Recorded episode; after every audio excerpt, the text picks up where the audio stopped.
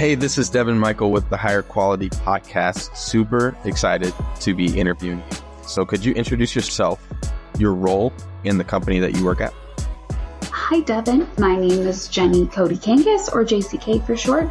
I am a consultant that helps companies work through really the how for getting talent acquisition right. So whether it's AI regulation or SOX compliance or systems in the HR tech side of the world, I'm their guide in that journey with them. What is top of mind for you as a talent leader at your organization? What's top of mind as a talent leader or someone who works in the talent space is how do we move forward and truly move forward instead of perpetuating some of the easy excuses that we've had in the past on things, whether it's, oh, it's the vendor's fault or othering or kind of finger pointing, and just truly work on what's the problem, how do we reverse engineer better solutions to solve it, and move forward, knowing that the how is going to be gleaned through our failures, and that's going to help us get it right. What is something you wish you knew about leading talent that you didn't know when you first started? I wish I would have known sooner the importance of failure as it relates to getting things right. I was so afraid to fail when I started out as a recruiter. And what I didn't realize is that, you know, a lot of the times we, we think about things as being part of the yes game, but really, like, we need to build our strategies to get to know, and the reverse engineered version of that is getting to yes. And if we're intentional about recognizing what worked, what didn't, what we would change, that's how we sharpen our strategies to get these things right. So that's really, I wish I would have embraced failure a lot sooner in my journey. What's something unique about you as a talent leader at your organization that makes you a perfect fit for that job? One thing that makes me uniquely suited for the work that I do is the fact that in March of 2020, I fell and hit my head and I lost all of my memory and I had to rebuild who I am. And my strategy is whether they're at work or home or life, and really kind of be curious and, and try to reimagine the world. And I think that perspective is very helpful for people who are going on these journeys through the, the talent acquisition space because it's really easy to get stuck in the how we've always done it. And that ability to be agile and think outside the box or to flow you know, and reimagine things differently, I think is a it's a very important piece and it's at its core, it's just it's who I am foundationally. We made it to the last question, and this one's a fun one. What is the worst question you've ever been asked in an interview? As a woman, being asked, well, what is your plan with children? Do you plan on having more kids? Because we really need somebody to be committed to the role. And also asking if somebody's pregnant or what their plans are kind of regarding pregnancy and, and family planning. It's just so incredibly not okay. What's up, everyone? I'm Devin, the host of Hire Quality, and you just heard my guest today on a qualified interview with me, but now she's here and ready to have a higher quality conversation. See what I did there? I'm joined by Jenny Cotie Kangas, or JCK for short. I'm going to use that moving forward. So, JCK is a, I'll call it AI guru. She's an AI systems and enablement consultant and also an advisory board member for HR.com. But I'm sure I undersold that intro. So, JCK, can you take it, add some sizzle to it, tell the world about you and what you do today? Yeah. First, Devin, thanks so much for having me here today. It's great to have a Absolutely. real conversation with someone in the space, and I appreciate you. Hey, everybody out there. I'm Jenny or JCK. I am a consultant that helps people learn how to get hiring right. And so, what does that mean? So often, the talent acquisition world, it can be fraught with inefficiencies, whether it's in the tech side, the process side, and the workflow side. And I'm really somebody that comes alongside of, I guess, people who are on their journeys and helps guide them into how to get those pieces right whether it's uh, using design thinking or systems thinking and reverse engineering solutions that work for them.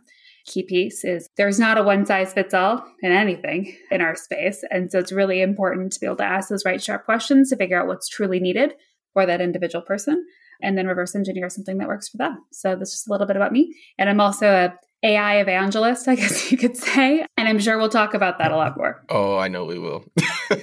so before we do, though, I always like to bring out a piece of the Qualifi interview that you did.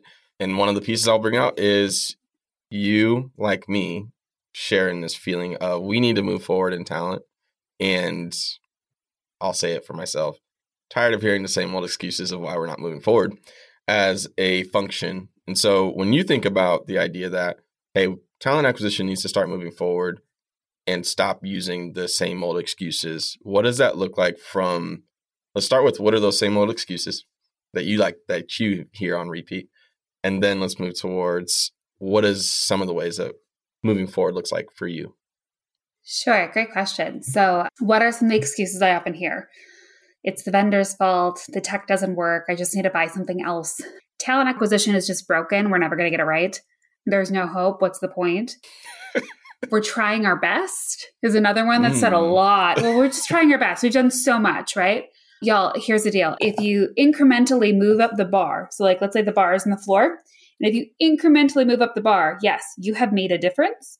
However, and for those of you listening in audio, I'm holding up my, up my my hand and I have a pen in my hand and I am demonstrating the pen on my hand and then moving it incrementally up. But if you truly know that the bar can be up here, you're selling yourself short because there's so much more that you can do there. And so, what does it look like to move forward? I think moving forward, the most important piece is to begin, right? Like I said before, there's not a one size fits all in this space. What's going to work for you? What's going to work for me? What's going to work for my clients? It's not going to be one size fits all, but they are going to have a crucial similar step in that they are choosing to begin. And so when we choose to begin, we're looking at what's that next, next right step. If anybody who is listening here has children at home or is familiar with the Frozen movie, Anna sings this. So I have three kids. So uh, Anna sings this movie about like, or a song about like the next right thing. And that's what you have to remember in the TA space. It's about doing that next right thing, that next right step. We don't have to map the entire staircase or have a blueprint for it. We just need to know what that next right step is. And when you take that next right step, often you're going to find that, okay, the staircase is actually veering this way, or it's veering this way, or something might happen and you're going to sharpen your strategy. And I'm going to pause. I'm getting a little passionate and see if you have any follow up questions.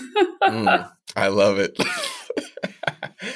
I love it. Passion was an animal to be my spirit animal. But that made me think of this really great, and it's really only profound to me, it seems, because I've told other people this and it's like, ah, it doesn't land the same. But one of my mentors in my life told me, to stop focusing on trying to do things right and start focusing on doing right things.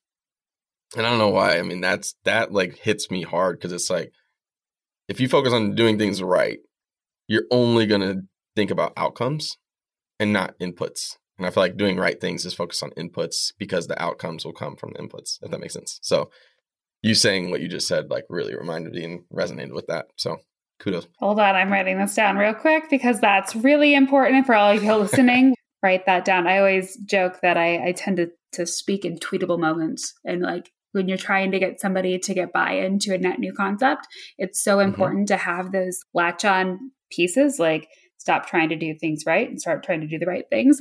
I always say, yeah. I want to get it right. I don't want to be right which is a kind of very similar piece. But like, I want to get it right. And in order to get it right, you have to know what the collective goal is, right? It's not about me getting my idea to the finish line, it's about getting us to the finish line. And those can be very different things. And so being able to let go of the like, I just want to be right and want to prove that my idea is the best and understand that this is about us collectively getting this right. Yeah. It's a different shift. So I love that. Thank you. Absolutely. So how did we get here, right? You're an AI evangelist. You are, I've seen it. You're a speaker at events. You are killing it for all intents and purposes in the talent acquisition world or talent world in general. Where did this begin for you? Like, how did you either intentionally get into talent or fall into talent, like many of us out there? I originally fell into talent, like many do in this space. I did a project for a company called Panera Bread. They're local, I'm in the Twin Cities in Minnesota, for those of you who are, are listening. My local Paneras were trying to figure out what they were doing wrong with talent acquisition. And they brought me in as a project manager who had never touched talent acquisition before because the idea was I, they wanted somebody from outside of the space to kind of give a different view to it. And so I jumped in many years ago, did that full discovery because I'm a project manager by trade. So before we move, we always want to figure out what is like, yes, you come in thinking this is the idea, but so often in project management, the idea that you go to solve is not actually the problem that you need to solve. And so it's by doing that thorough discovery and understanding like what's an underlying issue, what's a symptom. Because if you're going to go put any sort of effort in front of something, we want to make sure that we're putting that effort towards issue mitigation, not symptom mitigation. Anyways, so go into that. And one of the big things that I recognized when I was, I'm a data nerd, was that we were actually losing a lot of people to Taco Bell which was shocking to me because I'm like, what the heck is going on here? Like, how are we moving, losing people to Taco Bell? And so once I saw this in the data, I started going into Taco Bell's. And one of the things that I noticed, this is again before I understood our space, this is many years ago, when I walked into a Taco Bell, I knew that they were hiring. Now I know today that that's employer branding, right? But Panera, when I went back and asked, like, where's your hiring collateral? Where is this? Where is that? They pulled out this stuff that was copy or content that was off brand. It had the wrong colors. It had the wrong fonts. It had 150 things on a little like placard, right? Characters. And I was like, this doesn't look right. And so I actually went back to Canva and I was like, I'm going to do something that looks right for me. And so I actually rebuilt for our local Panera the employer brand on Canva. And it ended up getting rolled out. And it was just very simple, clean, got to the point. And so that was my first time in talent acquisition. And one of the things that I recognized in that project was there seemed to be a lot of white space regarding change in talent acquisition. And I wanted to know if it was just that situation or if this is broader to the HR space. So I took on a project as an HR generalist because in my mind I was like, okay, I've done this talent side. I know nothing about HR, came across this thing called the SHRM competency model, which is, you know, like here's the area of HR and it's got all these different competencies. And my thought was, how do I get to know like all the different compet like the pieces? And so the answer for that was an HR generalist role. And so I went into a project as an HR generalist. That was my opportunity to really dig in and understand like how does this all work? It was during that time where I asked our benefit broker, you know, I'm really interested in networking. What would you recommend? And she was so funny. She was like, You know, I just have this feeling about you that you would really do well in the HR tech side. There's this networking group called Learn, which is the leading edge of HR tech that's here locally in the Twin Cities. She's like, I think you'd enjoy it. You should check it out. And that ended up being, I guess, my toe dip into this world.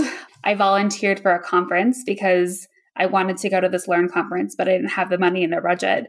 And if you volunteered, you got a free ticket. And so I volunteered and I was put in front of Jason Averbook, who's a very well known speaker in our space. He's with LeapGen Mercer. And I was the greeter outside of his opening keynote or closing keynote, one of the things. And I saw him speak about removing friction from experiences. And I was like, I was hooked.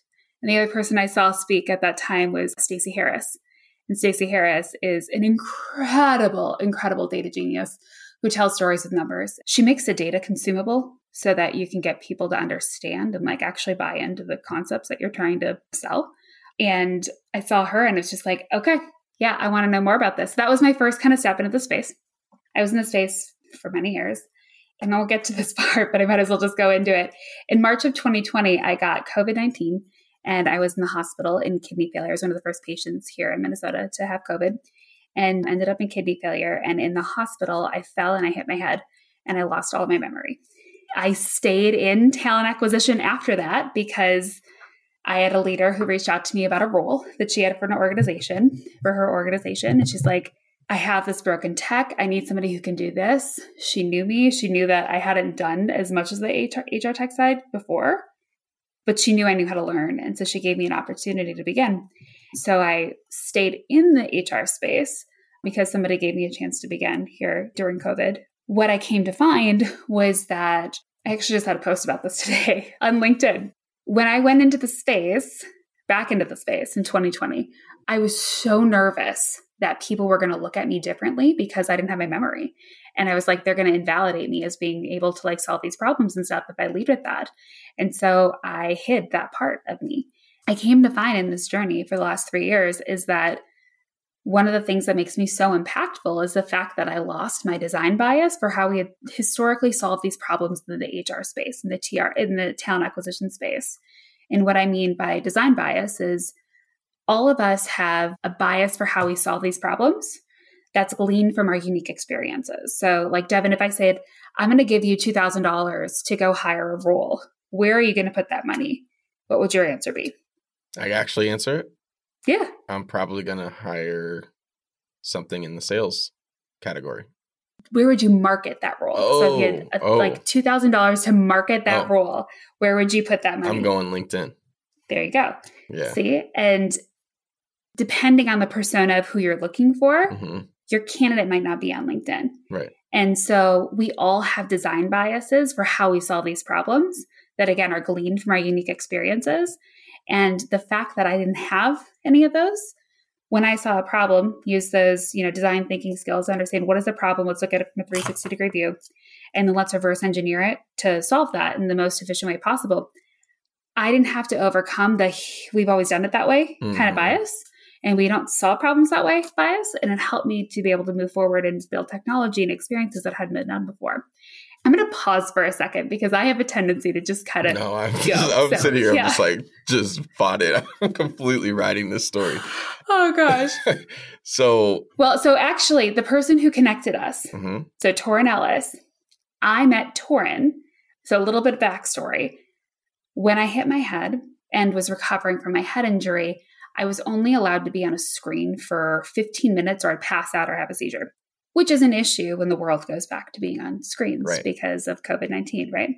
As I was cleared to be able to listen to like any sort of content that wasn't classical music or country music and could finally like listen to actual conversations too because it was too like too hard for my brain oh, okay.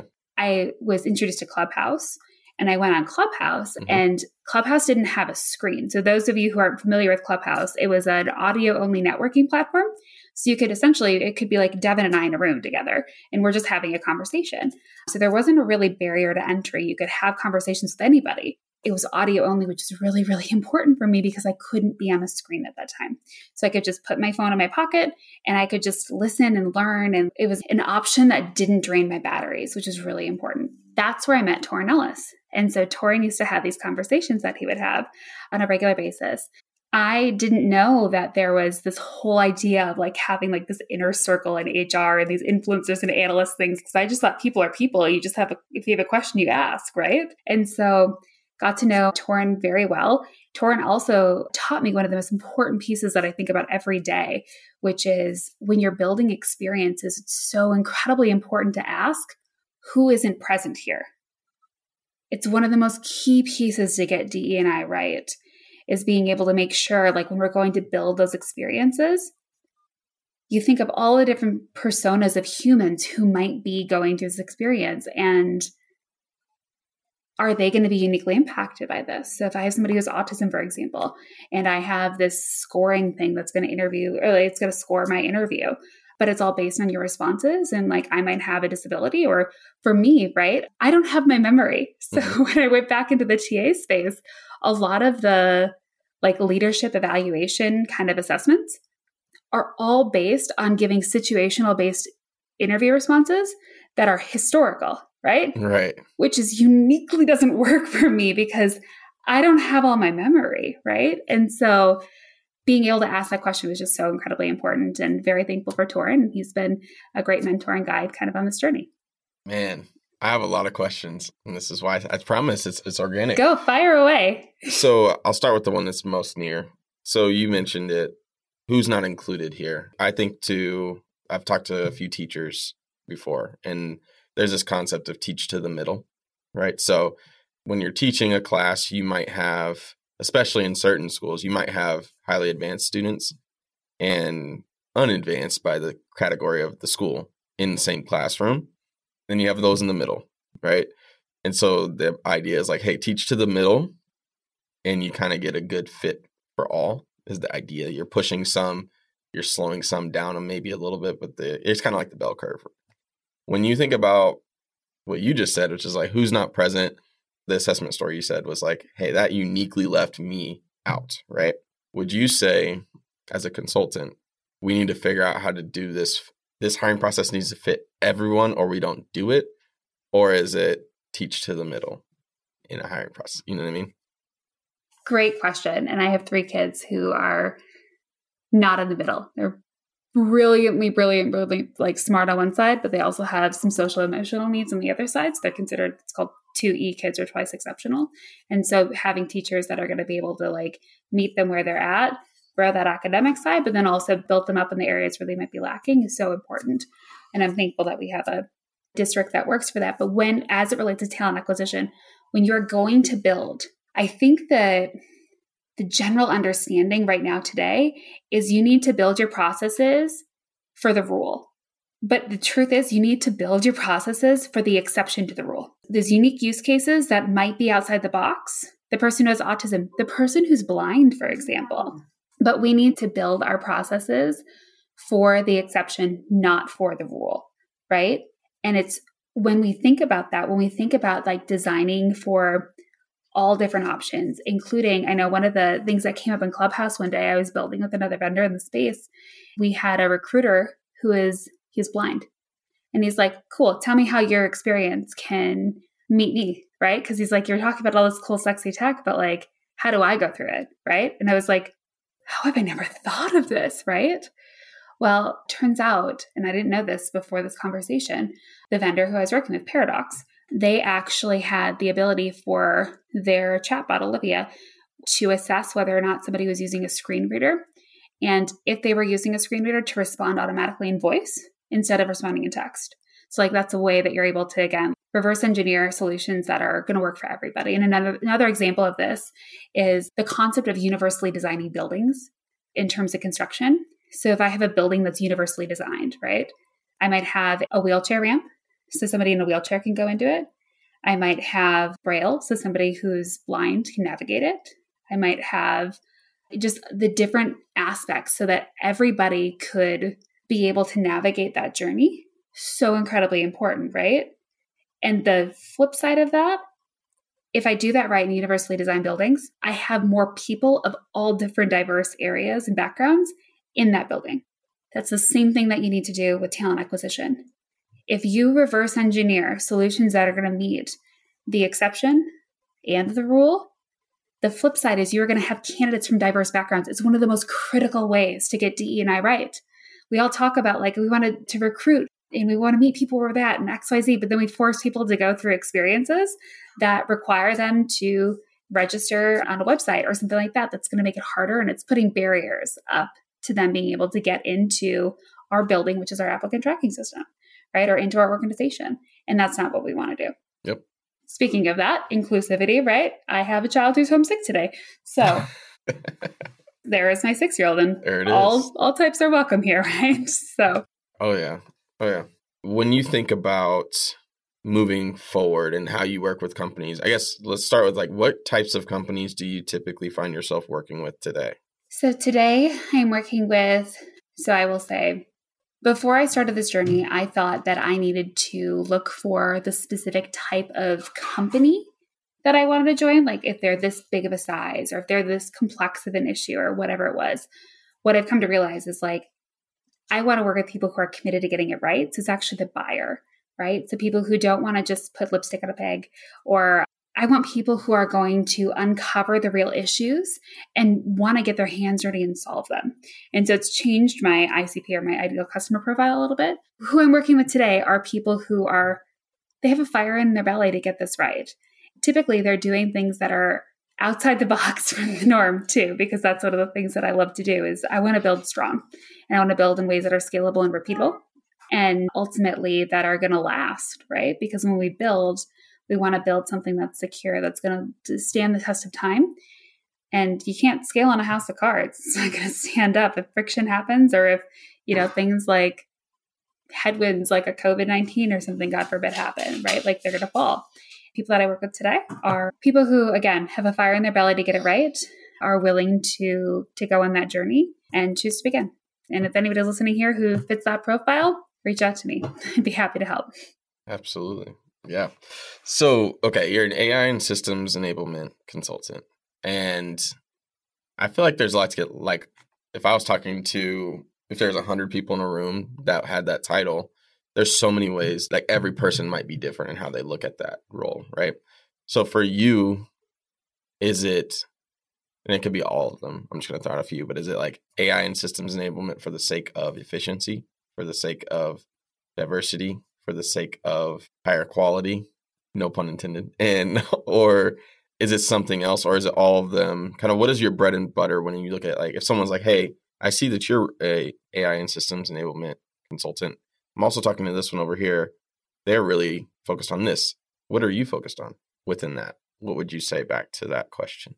Yeah, I would say that I am somebody who I'm a problem engineer. It's probably a better way to understand it. So, what's the problem for the unique organization? And then let's reverse engineer a solution to solve that problem in the most efficient way, in the most scalable way, in the way that's going to solve for diversity. And so I'm looking at it from like a universal design concept for the building aspect. When I say building, it's the processes, it's the workflows, it's the how to's, right? So, where a lot of people will talk about what and why we need to do something, I'm somebody who helps enable the how.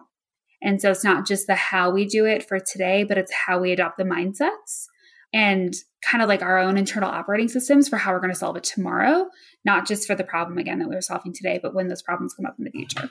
And then again, because like one of the benefits of my head injury is I'm only able to be on a screen for so many minutes in a day. Otherwise, I'll pass out or, or have a seizure, which is not ideal. But one of the benefits of that is when I look at experiences, I'm constantly evaluating is there a way that we can simplify this? Is there a way that we can do this faster? Is there a way that makes more sense to do that? Right. Because for me, I have to do that in my own, it's just part of my operating system. It's one of the reasons that I'm such a huge AI evangelist is AI for me, as somebody who has a disability, has become a way that's leveled the playing field so much more because my disability affects my ability to have cognitive load, right? Like some things that are going on my brain. I'm incredibly good at generative AI and I can call out the right sharp prompts that will get me 85% of the way on the things that historically would drain my batteries. And so I'm able to accomplish so much more in a day's time because I'm cutting through the stuff that drains me. And so, yeah, that's not a very linear answer, Devin. I'm sorry. No, it's great. Every time I literally get like every time you answer something, I have three questions that come out of them. I'm like, man, we're gonna run out of time. I bet you in the future we're gonna have another podcast. But for those who are listening, most likely recruiters, talent leaders, thinking about AI, historically, this group of people is a little they're on the laggard side. So like just being honest, most of talent acquisition is on the laggard side when it comes to technology, but everyone's thinking about AI in some sort of way right now. Where do you feel like it's a no no? Yeah. So, real quick, because one of the things that I think is really important post head injury to do is when anything comes up that might not be a universally understood term, I like to pause for a second and just define it. And so, when Devin says laggard, he is referring to a concept that comes from crossing the chasm, which is when any anytime you have any sort of change, you typically it's broken into five pieces. So you have the innovators, you have the early adopters, you have the early majority, you have the late majority, and then you have the laggards. The laggards are typically like 16% of this chasm, which is the bell curve. And so related to yes, HR tech or in the HR space, we're often a little slower to adopt in terms of innovation. I think a lot of that comes back to we've trained HR leaders that there is black and white, right? So here is the way you have to do that. And then when things like pandemics happen where you have to like wipe it all away and like build in gray, gets a little harder. But related back to AI, where do I think people can get it wrong? Don't use AI for content. Like, and if you're going to use AI for content generation, you need to remember that it'll get you 80% of the way maybe 60% of the way. It is not 100% of the way, folks. And what I mean by that is generative AI, for example, like a ChatGPT or Bard, it's a large language model and it's trained on existing, essentially everything on the internet that was there before 2021, right? Thing you need to remember is everything on the internet before 2021, a lot of it was extremely biased, especially in terms of charge. And what I mean by that is the male to female charge of the language that comes out of ChatGPT, it's often heavily leaning on the male side. And so if that's the case, and I'm saying, let's say I'm I'm writing my EVP, so like in my employer value proposition or my employer branding side, if I'm doing that and I'm casting this megaphone out there to people and I'm using ChatGPT that's giving me a much it's a much more highly like male leaning content or copy, I'm now casting out to a predominantly male audience. And if my goal is to have, you know, inclusivity, I've now just counteracted that goal. So if you are using it for content, it's really critical to use something like a Textio that's going to help you understand where the bias charge is in there because words matter so much. It's really important there.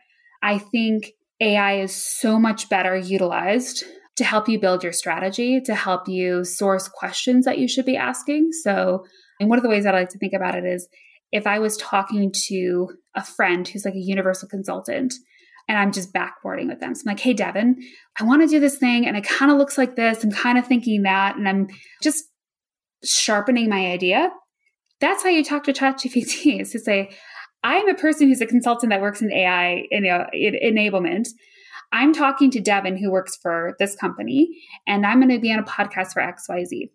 I want to come up with six interview questions that might be important or relevant to this space. What might those be? Or it's another use case. I'm looking to build a business case to invest in more technology in the HR tech world.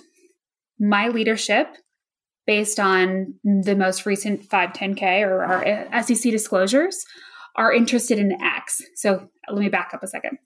It's important when you build your business cases, like for investing in technology, to connect to what's really important at the top from a leadership standpoint. One of the ways that you can do that is go to your SEC disclosures. If you're a publicly traded company, you can copy and paste them into ChatGPT and say, based on this, what are the key areas related to talent acquisition that my organization is interested in or committed to, right? Then you take that and say, based on that, I want to make a business case to leadership for more technology to solve that. Can you help me write the business case? Boom. And oh, by the way, it's for executive leadership, and I've got to you know, cut through the noise, be concise, and increase readability. And it'll help you build things like that. Those are really great use cases for generative AI, not necessarily the content. Gotcha. Gotcha. Man, the one question I wanted to get that I think people might be curious about when this incident happened with your head injury. Actually, real quick, this actually is just my own curiosity. When you were the one of the first patients to have COVID in the hospital. Did you know? Was it at the point where you knew that COVID was a thing, or were you even before that? No, it was COVID was a thing. Okay. okay. Not only COVID was a thing, but everybody was terrified by COVID. So this is March of 2020. Mm-hmm. For the doctors, for the nurses, for everybody there, COVID was the thing that could kill you. And I was the person who had it. And so it was this right. incredibly, it was this incredibly interesting experience because when you go to a hospital, you go typically because you need help. But what I experienced was I was the one everybody was afraid of. And so the first hospital I actually went mm-hmm. to with mm-hmm. COVID, I was like, I think I'm dying because I was really, really, really sick. I went to the ER. The hospital discharged me with the instructions We think you're in kidney failure, but we want you to follow up with your general physician because we don't have the resources to handle a COVID patient right now, which is wow. like here I was dying, right? Like and so, yeah, it was it was crazy. And so I went home and this is like 12 days into it. So technically I wasn't supposed to be contagious at that point, but I had asked my ex-husband to come over and I wanted to see my kids because I didn't think I was going to make it through the night. In case I didn't, I wanted to make sure to say goodbye to them.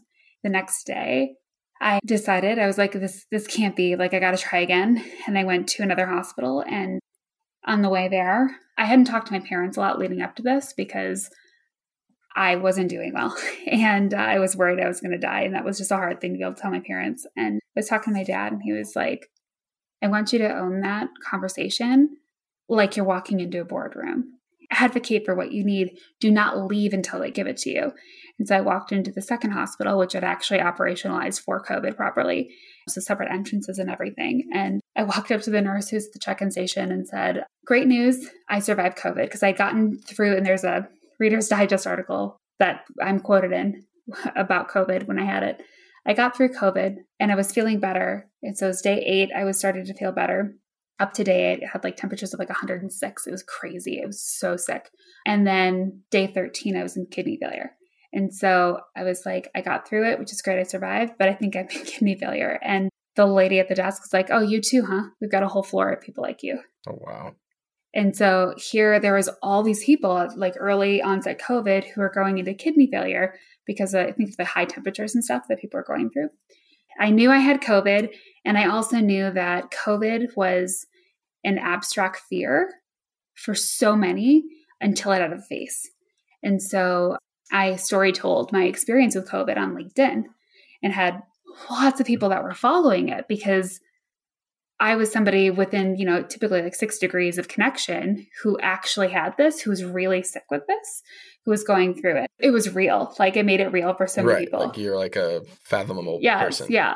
And then when I was in the hospital, so early on in COVID, there was a PPE shortage. So the stuff that nurses and doctors wore to keep themselves safe, there was a shortage of that, which meant if you had COVID and you were in a COVID room, doctors and nurses didn't come in very often. And I was in a temporary, like an extra room that they had put up because of COVID. And there was no windows in these rooms. And so when I fell and lost consciousness in the hospital, nobody knew. Oh, And so two hours yeah. later, a student who was there as her first day as an intern came to discharge me and found me face down in a pool of blood. And I had fallen and Got they it. didn't know what happened. And so this is way before where we are today, which is leveraging people's phones if they're in those rooms or having Right. windows, you know, and, and all those things like that. yeah. And then the last question before we move into the next segment to kind of wrap the, I guess not wrap the bow on it, but wrap up the curiosity piece. Land the plane. Yeah, when you lost memory, you lost a bias, right? Did you mm-hmm. lose literally everything that you've ever done you don't recall? Yeah. Or like it's almost like selective, if that makes sense. Or you literally are like, I am brand new. This is why I'm so good at this. my lived experiences, my memories were gone. There are certain things that were second nature for me, like making a business case. It turned out was like intuitive to me. It was like just part of my operating system. And how I knew that was right after this had happened. I didn't have a ton of language back yet, but I had the ability to understand when a strategy wasn't working. And so I had a call with my neurologist and they were talking about like next steps. And again, I could only be on a screen for 15 minutes or less in a day. And so we're on Zoom, it's counting down. And he's like, Yeah, I want you to do puzzles and Legos in your apartment. My house is being rebuilt because of uh, water damage. And it all stopped during COVID because everything stopped. And I was like, Cool, why? Mm-hmm. And he explained, like, we need a basic, repeatable task to help retrain your brain, like connect the dots, refire in your brain. I was like, well, puzzles and Legos aren't going to work. How about you clear me to do electrical? And he was like, what? I was like, here's the deal. You want me to do a basic, repeatable task? I have 70 outlets to do. It's a basic, repeatable puzzle. You get what you're looking for. I get what I, I'm looking for and getting my kids closer to home, which is important. He's like, what do you have against uh, puzzles and Legos? And I was like, no, I have a thing against strategies that aren't successful. So, like, that business case piece was intuitive to me. Things like riding a bike weren't. so, like, I went to go ride a bike the first time. I literally fell over. Another really, really short, fun story. That's wild. So, I lost everything about popular culture. And it would be sometimes really defeating when I'd come across things that, like, I didn't understand. You're to have to break this into two episodes, I think, Devin. I'm sorry. it's all good. I'm just riding it out. I'm enjoying So it. one day, my fiance Andrew said, he goes, you know, Michael Jordan, and my eyes light up because like I have no poker face, right? So like you can always see what I'm thinking. And he's like, you know who that is, right? I was like, yes, I know who Michael Jordan is because like I'm thrilled. I actually know who this person is. And he's like, cool, who's Michael Jordan? And I was like, he's the character in the first Space Jam movie. I mean, He's like, that's wild. you are not wrong, right? And so then he proceeds to he's very patient with me sometimes. Take me through this journey and like teach me who Michael Jordan is and how he like redefined the game of basketball. And he's showing me, I'm like, how does people's bodies do that with dunking? Because I'd never seen a dunk before, right? And so he's showing me all these like iconic dunks that are on YouTube or whatever. And we get to one very specific dunk. And I looked at it and I was just like, huh. He's like, why did you say, huh? I was like, nah, it's probably going to sound crazy. And he's like, no, no, no. Why did you say, huh? I was like, it kind of looks like the Nike symbol. And he's like, yeah, where have you seen that symbol? And I was like, oh, you know, on the shoes. And he's like, what are the shoes called? And I was like, like my jaw dropped because mm. I thought mm. Jordan was the the designer. I didn't realize Jordan was the person yeah. that would you know inspired this to happen. But there's been fun kind of experiences like that, and there's also been things that have happened that so often we just kind of forget how things work. So like when I was relearning sports, we went to a soccer game. I was with my my friend and my fiance. They're like, "What's most interesting for you about soccer?" And the only experience I'd had of soccer was like I just started watching Ted Lasso. And so that was the only experience I'd had to, to soccer. It's like, aren't you guys just perplexed by the fact that this is the only timekeeping that counts up? And they looked at me like, what? Mm-hmm. They're like, yes. I was like, soccer counts up. Everything else counts down. And then there's this magic time in soccer where nobody really knows like what's there. Like for these penalties, I was like, that's insane. And they're like, huh it's helped people to, I guess, rethink the kind of way we've always done it. So, yeah, different perspective for sure. Yeah. Yeah. It's wild. All right. Well, I will, I guess, do the next segment of the show because I have to. I don't want to. I would love to keep doing this, but we'll move into the next segment. So basically, this is the opportunity for the audience to get involved. You get first pass at the question of the week. But for those who are listening, the question of the week link will be in the show notes below. Wherever you're looking, it's more than likely below the play button. and so, your question of the week, JCK, is what is the most common mistake you see recruiting teams make when setting up a new hiring process? Great question. The most common mistake that I see recruiting teams using when they're setting up a hiring process is they start with the existing workflow or the equation and they try to iterate sequentially just a little bit from there by changing the different you know the different pieces of that of that puzzle instead of looking at what's the problem how do we solve that problem in the most efficient way so if you're setting up a new way of doing something don't box yourself in with taking your existing process and just you know making the tech fit your existing process that's bonkers. This is your opportunity to ask what works, what doesn't, what do we change?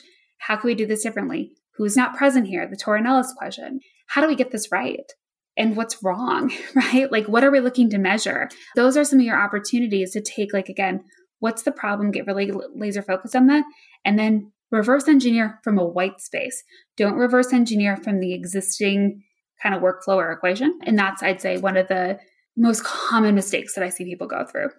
Oh, and the other thing that I see people go through, they don't solve for somebody who can't fit the existing process, right? So, like, it's really important that we have basic, repeatable ways that we solve these problems.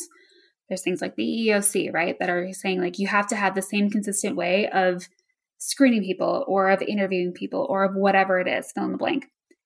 But within those consistent ways, you also have to have a way to be able to give an accommodation for somebody where that path doesn't work.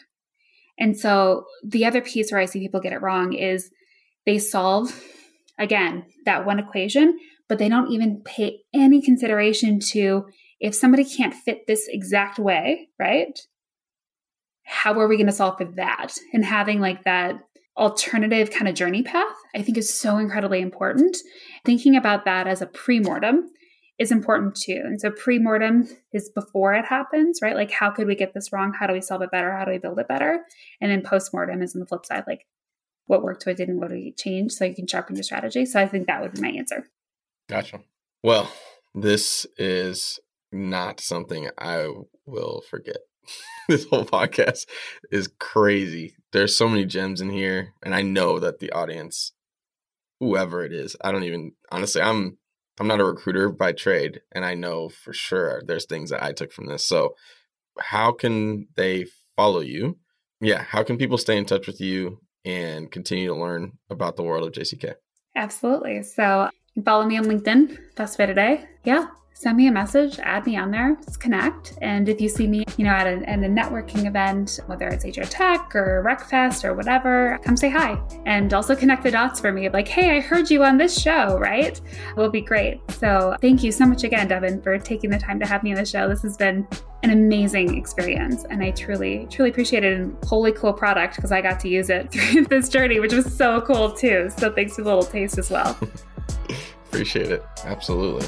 Well, if you enjoyed this as much as I did, make sure that you subscribe so you never miss a beat. There's going to be more episodes just like this. But until then, we'll see you on the next one. Thanks.